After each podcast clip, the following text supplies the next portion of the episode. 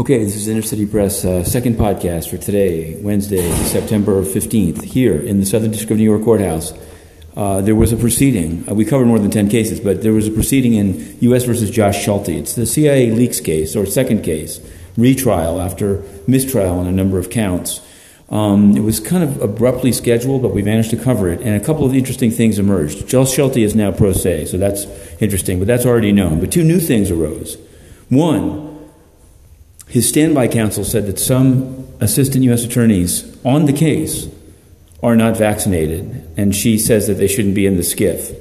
Some are surprised that some AUSAs are not vaccinated, but be aware the United Nations is having a no vax honor system UN General Assembly week featuring Joe Biden. More on that to come. But it also emerged, and this may be bigger than it seems. It was widely reported recently that the Metropolitan Correctional Center is being closed and people that where Jeffrey Epstein died, and I don't think BOP or the Department of Justice denied the story, but the story isn't totally true because it emerged today.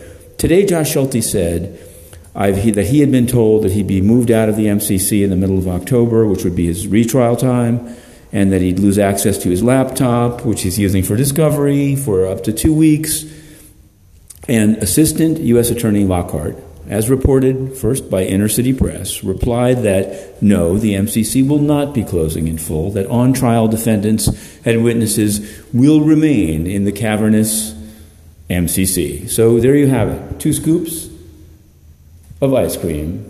Joe Biden at the Novax UN General Assembly week. We've asked to cover it to verify and validate for the wider public just how immune and impugn the United Nations is getting but they haven't answered it. Why? Because they threw Inner City Press out. Why? Because they're totally corrupt.